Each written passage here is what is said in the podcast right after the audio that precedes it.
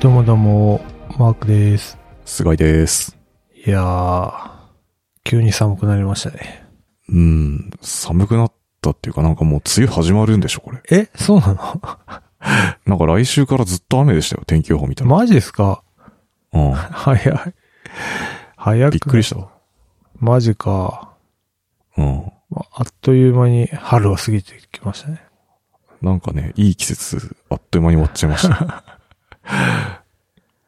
え、これ、知らな、知らぬ間にまた夏に突入してるパターンですかまあ、梅雨終わったら、夏だからね。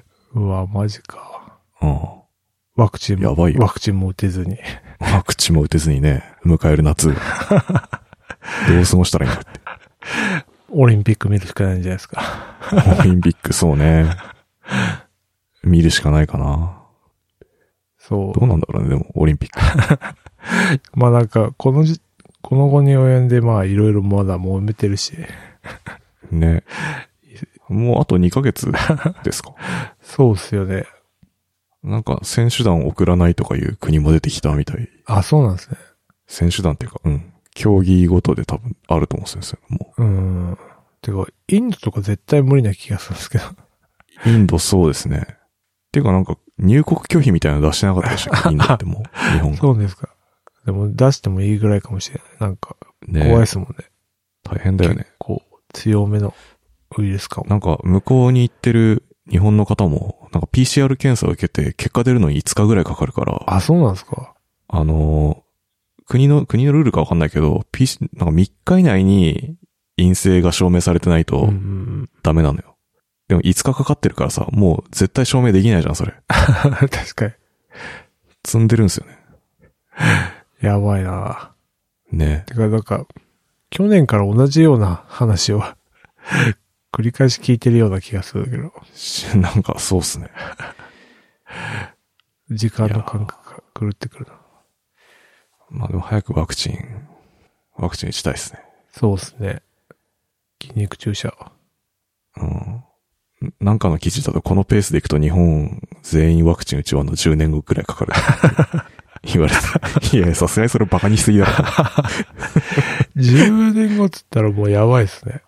ねこの生活を10年続けるのかって思うと。さすがに10年あったら日本でも開発できるよ。ワクチンと。いうか、また新たなウイルス出てき出てきてそうですけどね。うん。はい。はい。何から話しましょうか。いやー、なんか本当どうでもいいネタなんですけど、うん。最近やっぱリモート続きで、こう自宅の環境をすごいセットアップされてきたじゃないですか。そうですね。もう一通り揃えちゃいました。うん。で、だんだんやっぱ気づくんですよね、その、有線で繋ぐのは最強だっていう。あ、なんでもね。うん、マイクとかもそうだし、うんヘッドホンもそうだし、キーボードもそうだよね。うん。まあ多分収録とかしてるから、なんか余計なノイズを出したくないっていうのがはいはいはい。そうしてんのかもしれないけど。でそうするとなんかね、もう、無駄にケーブル増えてきてるんですよ。ああ、わ部か屋りのます中。に。うん。なんか、短い、ちょっと短いタイプ C のやつとか。 いろんな、こう同じ形状なのになんかちょっと長さ違うやつとか。わかります。欲しくなりますもんね。うん。で、めちゃくちゃ増えるじゃん。うん。で、そうするとケーブルだらけになるじゃん。はいはいはい。でなんかそれどうやってみんな収納してんのかなっていうので、マークさん強いじゃないですか、こういうの。い や、強くはないですけど、うちもケーブルはいっぱいありますよ。でしょ、うんでもどうしてんのかなっていうのがね、すげえ気になってんですよね。まあ、一個は捨てるってやつと、あんなに物捨てないって言ってたの に、捨ててんのさすがにね、マイクロ、え、B? あ、USB の、ううん、ん。とかは、なんか、一個商品買うと絶対ついてくるじゃないですか。あー、ついてくるね。あれはもう、泣く泣く捨ててます。そうなんだ。うん。で、泣く泣くなんだ。そうそうそう。でもさ、なんかいまいちどれがいいケーブルかっていうのはわかんないから、あちょっー、とねまあ、あるよね。当たり外れ。そうそう。なんかこれが、なんかケーブルによっても何とかに対応してるとかあるじゃないですか。あるある。あの、電、電源とか充電はいけるけどデータ通信できないとかそさうそうそうそう。あるよね。それがね、ちょっとね、不安だけど、まあなんか大丈夫そうなやつを、見繕って捨ててるって感じです。なんかちょっとチェックするやつも売ってるんですけどね。それ意外と高いんですよね。え、そんな、 そんなガジェットがあるそうそう。のこれに対応してるみたいそうな。ケーブルはこのパワーデリバリーに対応しててとか、うん。このケーブルデータもいけるとうんか、わかるんだ。わかるやつもあるんだけど、それ自体がもう8000円とか、なんか結構高いんですよ。高い。高いよ。うん。いいやつだと。へーだからねそれ知らなかっそれ買うまでじゃないなと思って、捨てちゃた。った。まあ確かにね。うんで、まあ一個は捨てるか。そうですね。で、じゃあ。うん。俺はもう厳選したやつを、あの、無印の引き出し中おうおうにおう、あの、ベロアの、あの、マジックテープで、長いやつあ売ってるんですよね。何それ。あの、自分で切って、自分で長さを調節して切って、うん。そのケーブルを束ねてるって感じです。あ、そういうやつがあるんだ。そうです。で、それを引き出しに、まあ、一本、長いのと短いのを一本ずつ入れとくみたいな。一軍みたいなやつを。で、ああ。二軍はもう、なんかね、もうトランクみたいなところにガチッと入れちゃうみたいあ、なるほどな。ね。うん。バックアップ的に。そうそうそうそう。そんな感じですえ、。じゃあ、引き出しって結構、細かく分かれてるわけじゃなくて、一個の引き出しのバコッと全部入れてああ、そういうと。ことですか。あ、しこれは C で A とかっていうのはやってないです。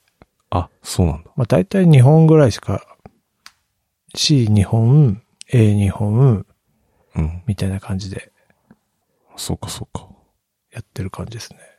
じゃあ、そもそもそんな本数が、ないってことか。そう、1軍は、そんなもんにして、まあ他はもうほんと、どれぐらいだろう。まあちょっとしたバンカー、バンカーボックスパンパンぐらいケーブルありますね。うーん。それ、まあまああるんじゃない もしか して。いや、めっちゃ、捨てても捨てても出てくるんですよね。特にねあー、出てくるよねあの、HDMI ケーブルがめっちゃ増えるんですよね。ああ。あいつね、確かに捨てたいんですけどね。そんな使わないよね。そうなんですよね。なんかい、でもなんかモニターとか買うとさ、そうなんですよ。ついてくるじゃん。しかもなんかあれ、HDMI ケーブルも早いやつとかいろいろあるじゃないですか。ある、めっちゃ種類ある。だからあれね、ちょっと罠があるから捨てれないですよね。なんか。わかる。あな、しかもその単、単純な性能だけじゃなくて、うんやっぱなんか相性みたいなのあんだよな。相性ってかな。色の出方はちょっとケーブルだけで違ったりするじゃないですか。ああ、まあ、なんとか、わかります。うん。そうそう。そうなんだよ。本当はなんか細いやつあるじゃないですか。HDMI の。いや、知らん。いや、売ってるんですよ、なんか。あそれに変えてあそうなっのてる、いるんですけど、なんかたまにそれのケーブルだと映んなかったりするんですよね。ああ、じゃあ対応してないってうこと、ん、なのか。なんでちょっとね、よくわかってないですけど、そうなんですね。そんな感じです。どうしてます俺はね、最近考えたのが、あのー、イケアに売ってるジップロックみたいな袋あるじゃないですか。ああ、絶対買うやつ。あれに入れてる。あ、そうなんですかえ、そんなんで収まります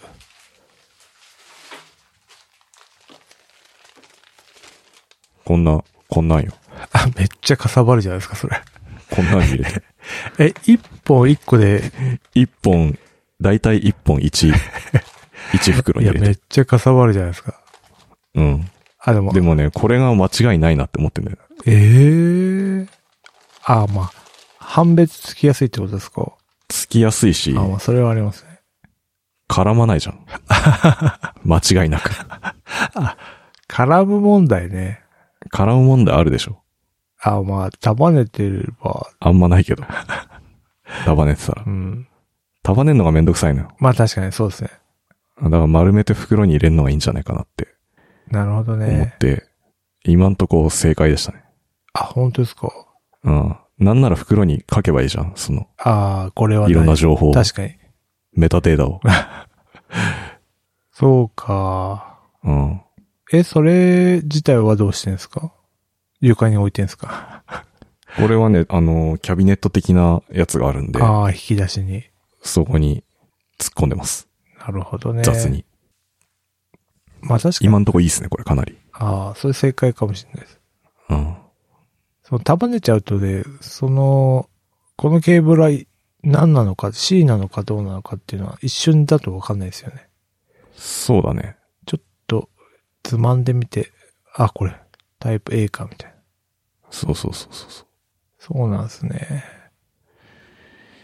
確かにいいいやーかもしれない。でもなんか、かさばりそうだかう。試してくださいよ。らな。うん。なんかでも一番今困ってるのはタイプ A、タイプ C、タイプ C、タイプ C みたいな。なんか、その、バリエーションを持たなきゃいけないみたいな。めっちゃわ かる。そのね、このもどかしさがね、うん。あるんだよね。で、なんかさ、こう、持ってたような気がするんだけど、うん。なんか持ってないような気もす るから、ちょとりあえず買っとくかみたいな。買うとなんか、やっぱあったわみたいなさ。ああ、あるあるですね。うん、あるしね。あと長さとかもねう、ん、微妙に足りないとかね。とかね、なるべくこう余らせずに、ジャストサイズでいきたいんですよ、俺は。ああ、その長さをですね。うん。だからなんか、買っちゃうんだよね。それ無限に増えますよね、やっぱ。うん、1メーターいらねえだろうな、みたいな。 いや50ー、センチぐらいでいいな、みたいな。ケーブルの長さほんと難しいですよね。なんか、難しいね。 2メートルかって言って、いや、これ足りるっしょってなったら意外と足りなかったりするからね。これ足りないみたいな。そうなんだよね。そうなんです。これでもどうしようもないかケーブル問題は、そうですな。ね。無線を嫌ってか、だから全部無線にする人もいますもんね。そうね。だからそのスッキリさせたい派の人はそうなんでしょうけど、でもなんか、安定させたい派なんですよね、俺は。わかります。あネットとかもね、有線とかの方がいいし。絶対優先の方が間違いないうん。んだけど、やっぱその、線が増えてく問題。 そして長さのバリエーションが必要。完全なる難しい。難しいですね。トレードオフが。いや、結局だからそんなモバイルじゃなくていいっていうのがやっぱ根底にあるんだよな、もあう。うん何どうせ家であ、そうですね。パチパチやってるだけうだからさ。ん。なんか本当模様替えとか気にせずに、もうガッチガチに測ってやっちゃうみたいああ、そこに最適化しちゃうみたな。いな。そうそうそう。そうね。それも一個あるかなんかね、私の、そのベロアのマジックテープのやつは結構粗いやつ、強めのやつなんで、な。うん。たまにささくれができてると引っかかるんですよね。いて、みたいな。まあそういうちょっとデメリットはありますね。なるほどね。まあでも束ねるやつ重要だからな。そう、なんか、まあ、小スペースがいいかなと思ってそうしてるんですよね。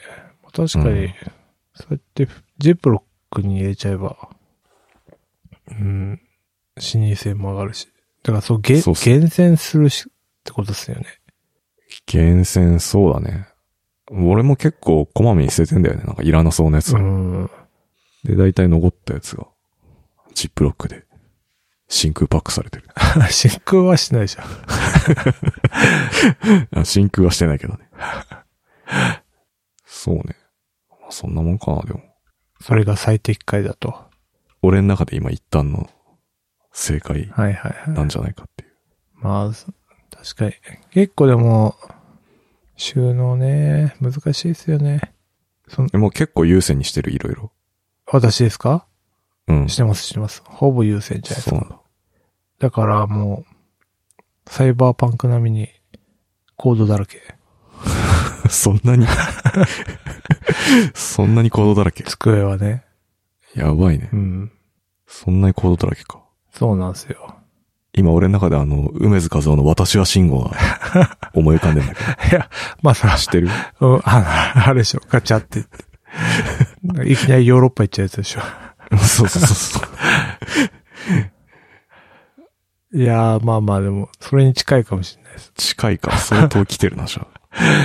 今画面ね、2個ぐらいある。うん画面2個でしょうん。で、パソコンも2台でしょあー、なかなかだね。で、デスクトップも1台か。それぞれをまた、あの、モニターを、ディスプレイ切り替え機をは噛んではいはいはい。映してるから、結構ね、ケーブルだらけ。すごいね。うん。え、ネットネットは、は ?Wi-Fi? えっとね、そのね、今、自分の部屋2階なんですよ。で、ネットが1階なんですよ。はいはい。で、今、賃貸なんで、穴開けれないんで、そうね。その、ネ Wi-Fi ですね。そんなに貯めて言うこと これ。そうですね。な、あーなんつうの、その、 Wi-Fi なんだ。親機と子機があるじゃないですか。はいで、。子機から、その LAN を生やして、あー挿してるんですよ。なんか、そそれれね、今の俺と同じだわ。の方がいいんじゃねえかな、みたい な、 うん。思って。俺もなんか、 そうして無る。駄なあの無線の部分が減るからとそ思うっ そてう。そう。コキとあの、ランケーブルで繋いでるっていうスタイルですね。そういうような感じです。今んとこそれでうん運用してます。そうなんだ。どうなんだろうね。まあ、多少は早いのかいや、なんかそっちの方が安定するんじゃねえかなと思ってるんですけどな。ね。それは思う。 もう間違いなく安定はすると思う。本当はね、でも優先にしたいんですけど、なんかあの、ちょっと調べたんですけど、窓の隙間に、なんか、ランケーブルを渡すやつがあるんですよね。あで、その隙間隙間で2個買って、1階の隙間、2階の隙間で、なんか、あとは、えー、外用のランケーブルでやるみたいな方法があるっあ。ぽいですけへえ。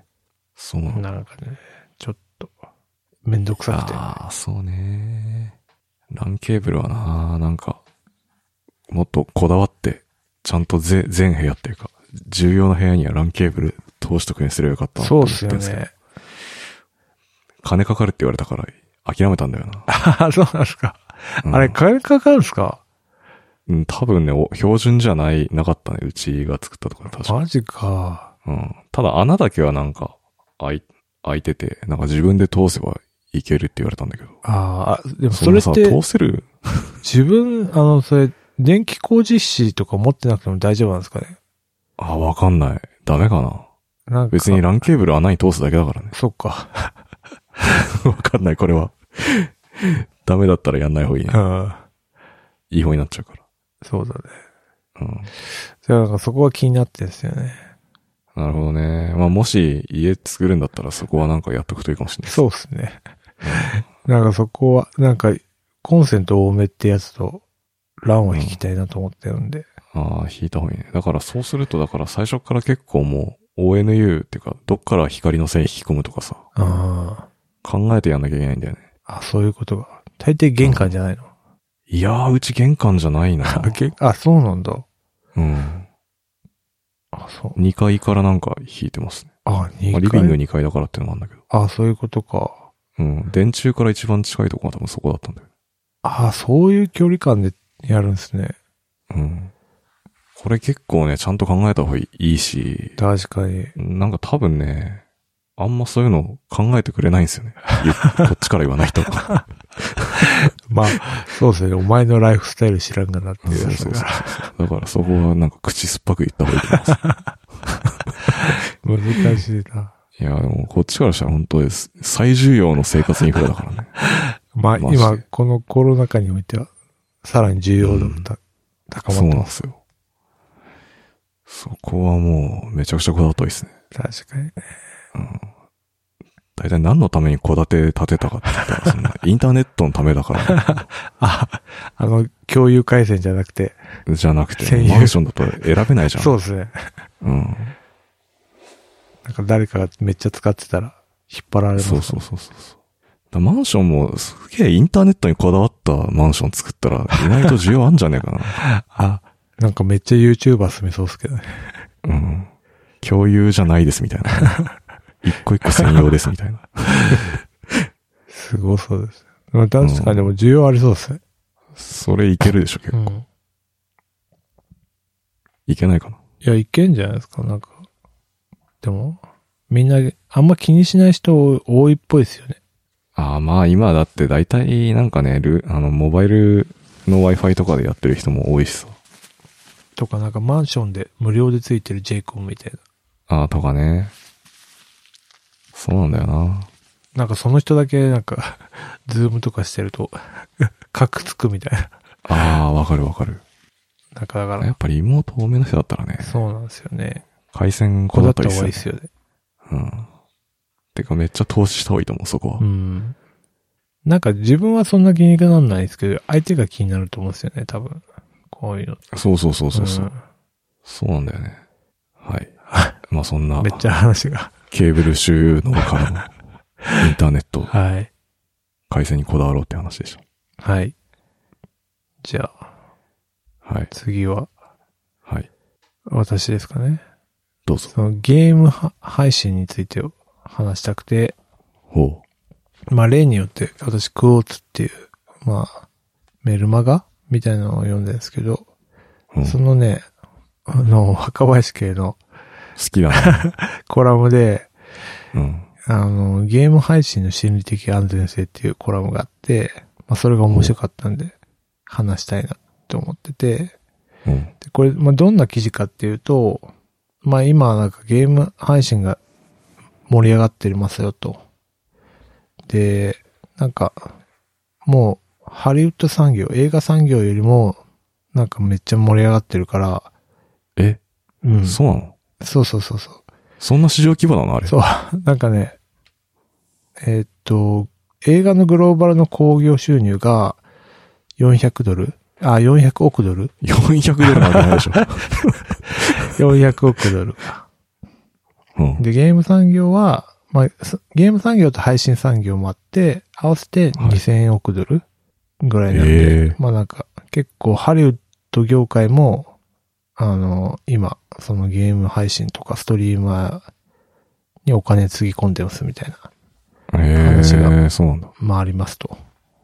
うん。で、なんでこんな盛り上がってんのっていうのは、いう記事なんですけど、まあなんかその、ゲームっていうか、今そのゲーム配信っていうのは、もうもはや、あの、コミュニケーションの場っていうか、そういう空間を、だから SNS 的な意味合いが強くて、水平、双方向型のコミュニケーション空間が強くなってるよと。っていうのがあって、で、そう、うん配信者っていうのはつ、なんかその、もはやその、媒介者っていう風な位置づけで、うん。うん、ファシリテートコミュニケ、その、SNS を円滑にするファシリテーションみたいな役割がすごい強いっていう、へえ。強くなってるよっていう感じなんですよね。で、AOC ってなんかアメリカの議員あ、はい。が、あの、アマンガスって知ってますアマンガス、はい。をプレイして、まあ、その時にめっちゃ人が集まってめっちゃ盛り上がってうん。っていう話があって、なんかその Twitch で配信したんですけど、まあなんかうん。トランプとかバーニー・サンダースとアカウント持ってるんですけど、まあトークを配信するだけでゲームをしてなかったんですよ。うんうん。で、AOC が初めてなんか、その初めてかどうかわかんないですけど、アマンガスをプレイしたのが、しかもなんかちょっと上手かったらしくて、 めっち ゃ若者の支持を得たみたいな。っへえ。ていうので、まあ、ただ話すだけじゃなくて、そのゲームをして、双方向のコミュニケーションができて、やった方が、まあなんか今時ですよねっていうか、そういうのがうん。今ですよみたいな。なるほどね。うん。ありますと。で、その中で、うん。あのーなんか結構ユーザーにヘイトが溜まっちゃうらしいんですよね。その、なんか、有名な配信者が結婚しちゃったら、うん。なんか結構、そのバックラッシュじゃないけど、誹謗中傷が飛ぶみたいへのがあえっ。アイドルみたいじな。ゃん。そうそう、なんかうん、みたいになっちゃってるから、結構アメリカでもバーチャル化が進んでて、うん。バーチャル YouTuber 的な人が、そうするとなんかその、結婚とかってなくなるじゃないですか。なるほどね。うん。まあなんか、キャラクターみたいにキなっャちゃラうクターからみったていことでしょ。な、風にして、しそういうのが、まあ、だんだん増えてますっていう話と、で、なんかまあ、それに絡めて、なんか優秀、なんか日本の企業で、えー遠藤光さんっていう人若手の社員が優秀の、優秀な若手の社員がいたらしいんですよ。遠藤光っていう人事の。うん。はい。でもその人は実は、えー実在しない人物で、あ、 5名、バーチャル社員だったってそこうと。 5、5名の社員が運用していたっていう。あ話が出てきて、まあ、何かっていうと、まあ、その、社員と人っていう風に位置づけてあげると、社員の人もフランクに、なんかボットじゃないから、話しかけやすくて、心理的安全性が下がって、話しやく、話しやすくなって、でも別にその裏側は5人ぐらいで運用してるっていう、まあすごい合理的な話で、それがまあなんか、あのゲーム配信でもできてて、そのバーチャルにしたら、別にその人、一人がやる必要もなくて、まあなんかそあ、の、確かに。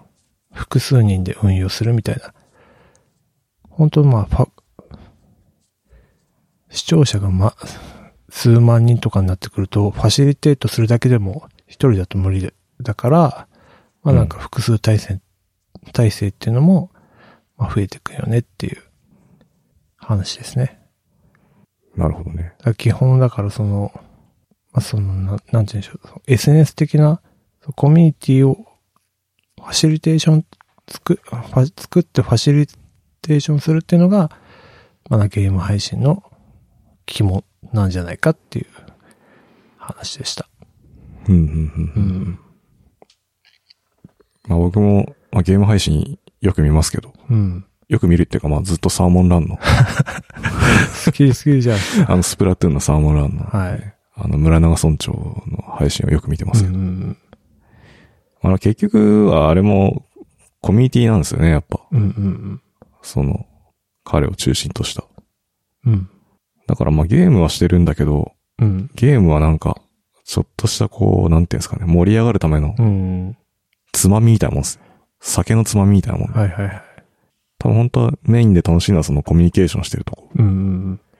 そう、村が村長とか、その見てる視聴者さんとかと、まあ、コミュニケーションして、そう。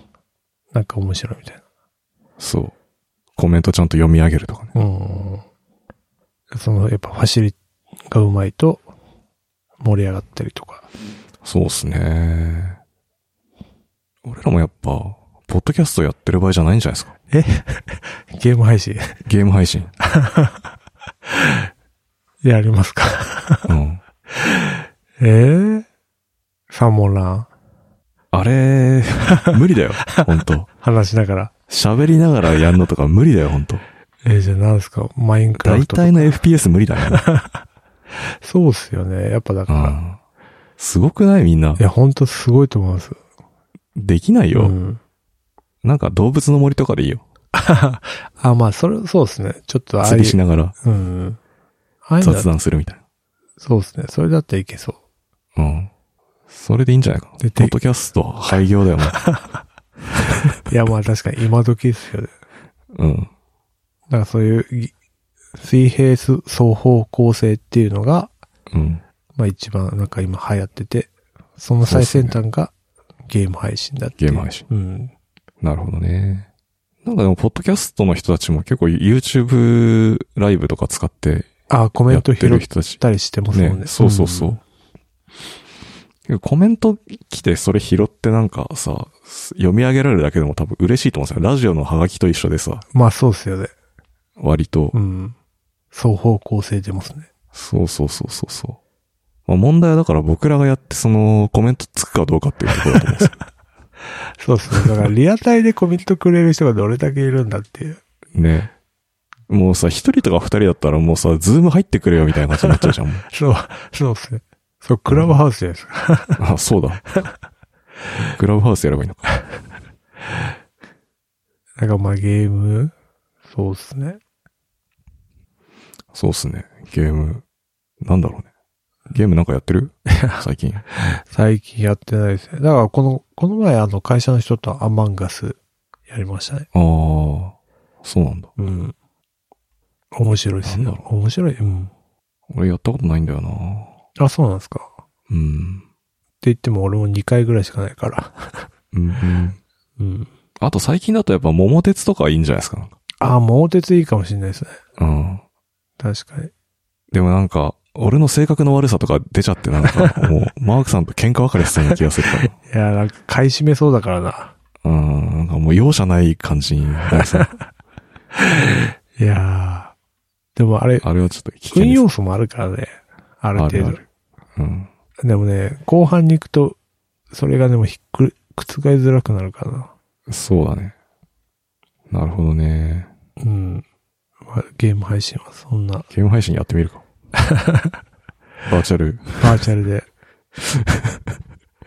顔は出さないから。そうそうそう。だからそういうバーチャルっていう風に、基本だからファシリテーションが、てか水平です、双方向性をいい感じにできるんだったらまだ何でもいいっていう。人である必要がないみたいなるほどね。な。うん。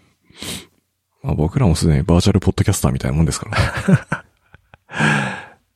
そうそうそう。なんか、やっぱこの、なんか心理学じゃないですけど、なんかそのよく聞いてると、距離感が近くなっちゃうから、うんそれいつも聞いてると、うん。情報の非対称性じゃないですけど、リスナーとしては俺たちのことをよく知ってるみたいな状況になって、あ、なるほどね。で、話してる人たちはその人のこと全然知らないからっ確かに。ていうなんか状況が結構起きるから、そうね。そのゲーム配信で結婚とかすると、結構すぐあヘイトが溜まっちゃう。あ。なるほどね。まあでもその辺僕らは別になんかただのおっさんだからさ。そうなんですよね。しかも既婚だしう、ん。別に。そうそうそう。だから逆に言うと、客がつきづらいっていうか、そういうことか。ただのおっさんだから。そうっすね。だからこれ嘘ついてなんかもうさ、20代前半ぐらいのなんか、あの、独身でなんか、うん。年収2000万ぐらいですみたいな こと言っとけば、増えんのか増えリスナ、ーまあ、ある程度増えるけど、なんか、ヘイトも溜 まる。じゃないですか。なるほどね。リスクが高いってことうか。ん。高そうな気はしますけどね。なるほどね。いや、しかしでも僕らのポッドキャスト熱心に聞いてたらさ、多分下手したらうちの奥さんより僕のこと詳しくなります ね。まあ、そ、それあるかもしれないですね。うん。うん。なるほどな。うおん。もろいね。だからまあ、この記事だと、まあ、本当は前段があって、前段の中で、うん DX の話をしてるんですよね。お、DX。うん。流行りの。そうそうそう。で、DX ってなんかまあ、いろんな国に聞くと、結局、まあなんか、ユーザー中心主義ですよねっていう話になって、うんうんうん。ってことは、やっぱ双方向で、あの、参加してもらう、使ってる人たちにも参加してもらう必要がありますよねっていう、その、機能をコミットす、うん、なんか機能を実装していく上にも。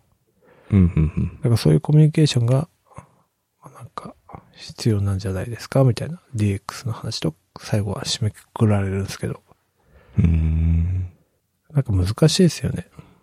なんかユーザーが欲しい機能と、なんかほ本当はこういうフローの方が効率的だよねっていう、作ってる側からの要望とかもあるかうん、うん、うんら、なんかどこまで、その、なんつうの、ポピュリズ、ポピュリズム的に作っている、機能を作っていいのか、っていうの難しいところだと思うんですけどね。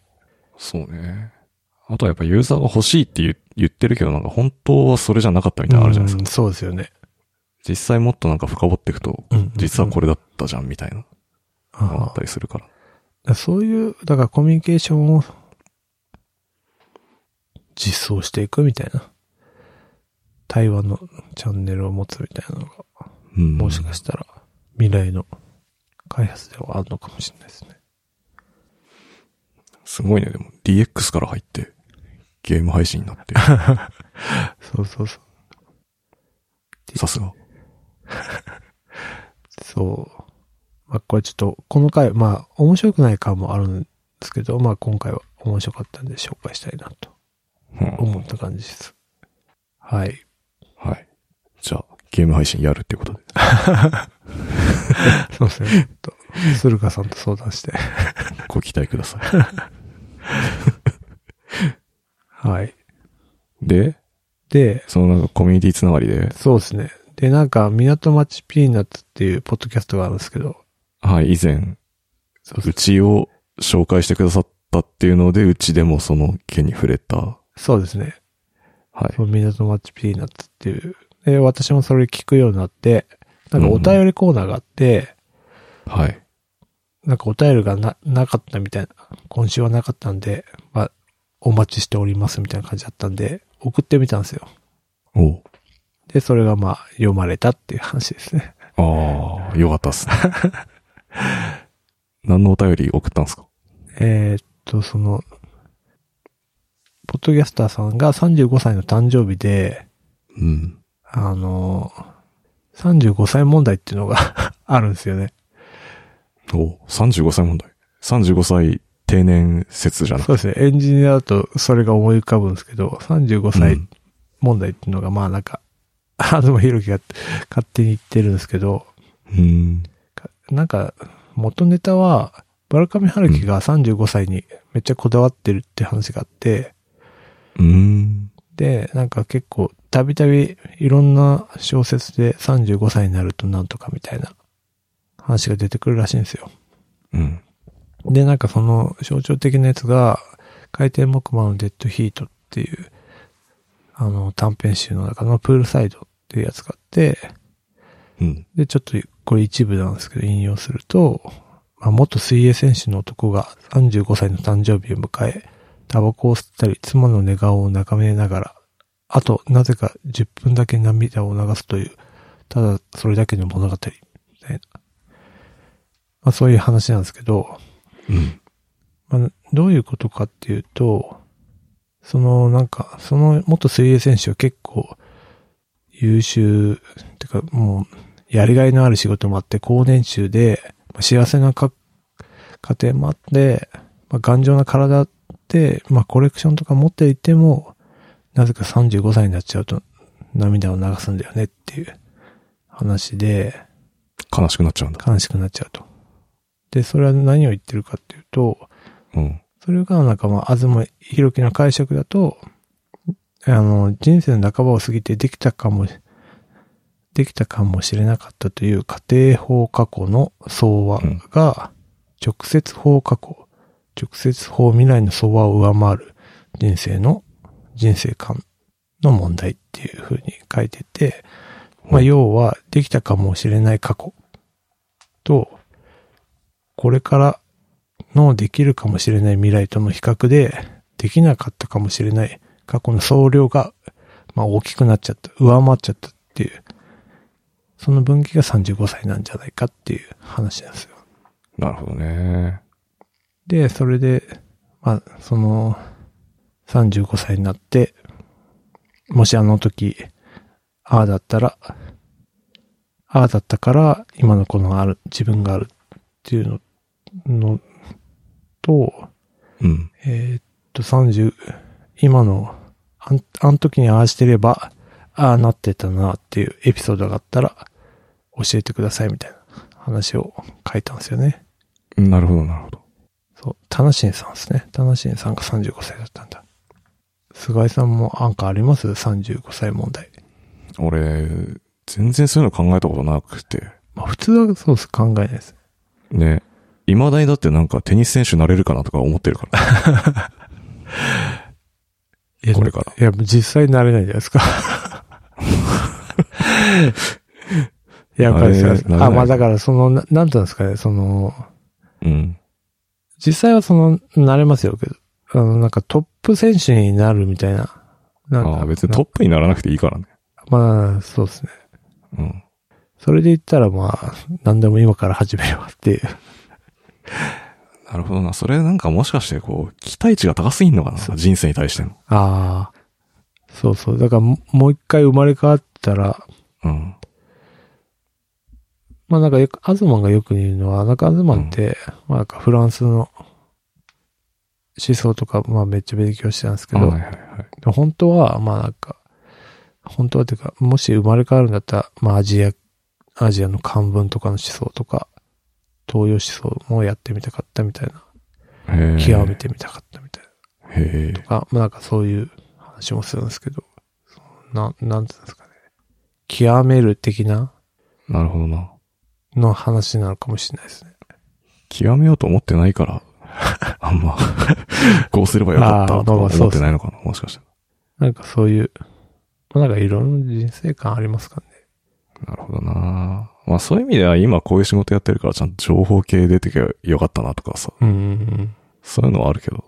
でも、今言っても仕方ないからね、もう。まあね。いややろうと思えば今じゃあ今から。今からやるかになるし。まああとは現状を持ってるもので戦うしかないからな。そうそうそう。だからその現状を持ってるのが、なんかその、上回っちゃうみたいな。これから蓄積しようっていうことよりもみたいな。なるほどね。なんか分岐点的なのありました もしかしたらもうちょっと後に来るのか分岐点。 な。うん。あ、てかその、まあ、35歳がもうちょっと先に40歳。まあ、 40寿命伸びてますからね。うんリアルにそれはある気がするな。定年も伸びてるし。うんお笑いにも35歳問題ってのはあって、あ、そうなんですか知ってるあ、知らないです。俺が今勝手に作ったんだけど、えあの、たけし、ビートたけしが、はい。あの爆笑問題の太田光に、うん。 35過ぎたら漫才できなくなるぞって。あ、そうなん ですか。それエンジニアの。あの、うん言葉がポンポン出てこなくなるっつって。あ、そうなんだ。単純にだから肉体としての衰え、肉体っていうのあはー脳が老化してってんだろうね。それあれですね。男子のあれ、あれと似てますね。なんだっけ。才能は枯渇しないっていう。なんすかそれ。なんか才能は枯渇しないけど、なくなるのは集中力だから、よって、うん。その、その才能を活かしきれないから、老化するみたいああ、なるほど。な。やっぱ、肉体的にも、35歳らへんが、 限界え一種の分岐点なのかもしれないです。限界か。 いや、わからんよ、でも。そうですね。うん。北斎とか結構晩年になってもすげえ絵描いてるから。ら。確かに。タモリだってね、遅咲きだし。ああ、そっか。遅咲き。うん。そうっすね。まあね。これから来るかもしれないです。そうですね。遅咲き。うん。まあだから、一般的なってことですね。うん。何歳の時になんか、こうだと、これを選択したから今の自分があるとかありますうーん、そうっすね。あんまないですか一個はでもやっぱ前の仕事を辞めた時とかは、ああ。その、物書きやってたのを辞めた、うんうんうん。辞めてこっちに来たのは結構はいはいは大きい変化でしたけどね。い。それ何歳ぐらいでしたっけそれでもね、28とか29とかそのぐらいなあーの。 20。遅い。はいはい。でもそのぐらいかな。まあそこが分岐点だったんですね。そうね。そっから違うみ、うん、物書きやってこっちの世界に飛び込む以外の選択肢ってあったんですかいや、どうだろうわかんない。うーんあ。んま考えてなかったっすね。あ、そうなんですね。自然とこっちの世界に。そうっすね。まあ元確かに々やっぱそのね、あ好れ、きだったからうんうね。ん。うん。学部とか、え、じゃあ、え、なんだっけ、サークルか。そうそうそう。パソコンいじってるだけのオタクなサークルでしたけど。まあ、あるあるですね。うん。え、マークさんあるなんか。うーん。そうっすね。で、一回俺だから、その、い新卒で入って、えー3年ぐらいやって、辞めて、フィリピン行って、帰ってきたんですよ。うん。で、その時に、また同じ業界入るのか、違う業界行けるのか、行くか、悩んだ時期はありましたね。あ、そうなんだ。うん。え、違う業界って何なんかその時漠然と思ったのは、なんか教育系えー、の何かがいいかな、みたいな。え、先生とかになるってことそうそうそうそう。先生まではいかないですけど、まあなんか、まあそういう系ですね。先生まではいかないけど教育系。そうですね。まあ、先生 か。ドラゴン桜的な ああ、なるほどね。わかんないけど。流行りになってますね。そういう仕組みみたいなのはちょっと思いましたけどね。でもまあ、そんな世界え、線は。なんで教育系だったのいや、なんか多分、そのフィリピンに行って、教育系熱いなと思ってたんでしょうね。あなるほどね。でもまあ結局ね、いろいろ本気で頑張ろうと思わなかったから、またこの業界に戻ってきちゃいましうん。そうた。なんだ。うん。意外だね。うん。教育系。でもこの業界でも別になんかあるじゃないですか。そうそう。教育かける IT みたいうな。ん。エイドテックっていう分野っすよね。そういうね、方面に行ける、行くっていうのはまあ、まだこれからもあるかもしれないですね。確かに。うん。なんだろう、学校経営したかったのかなえなんかフィリピンって、そのフィリピンの語学留学って、うん。まあ基本韓国の企業がやってるんですけど、うん。韓国って、あの、内需じゃ結構きついから、みんな英語を勉強するんですよね。ああ。だからその安いところ、そのオーストラリアとか行く前に、そのフィリピンとか行くっていうのが、まあなんかデフォだったっぽいんですよ。ああ、そういう、なんか、あるんだ。うんここで一回ちょっと修行積んどくかみたいな。のがあるらしいんですよね。へで、韓国の企業が結構作ってたんですけど、実はその資本は 日本が出してたみたいなのが結構あって、え。うーん。でなんかなんか、あ、もう、こう学校経営とか面白いのかなみたいな、だったかもしれない。もはや覚えてない。とにかくなんかそういうお学校とか教育系面白そうだなっていうのを思ってたっていうのはありましたね。なるほどっすね。うん。っていう、まあ、お便りを、まあ、送って、まあ、田無さんと、もきちさんの、そういう話が聞けるので、なるほど。それはちょっと聞いてみます。どうぞ。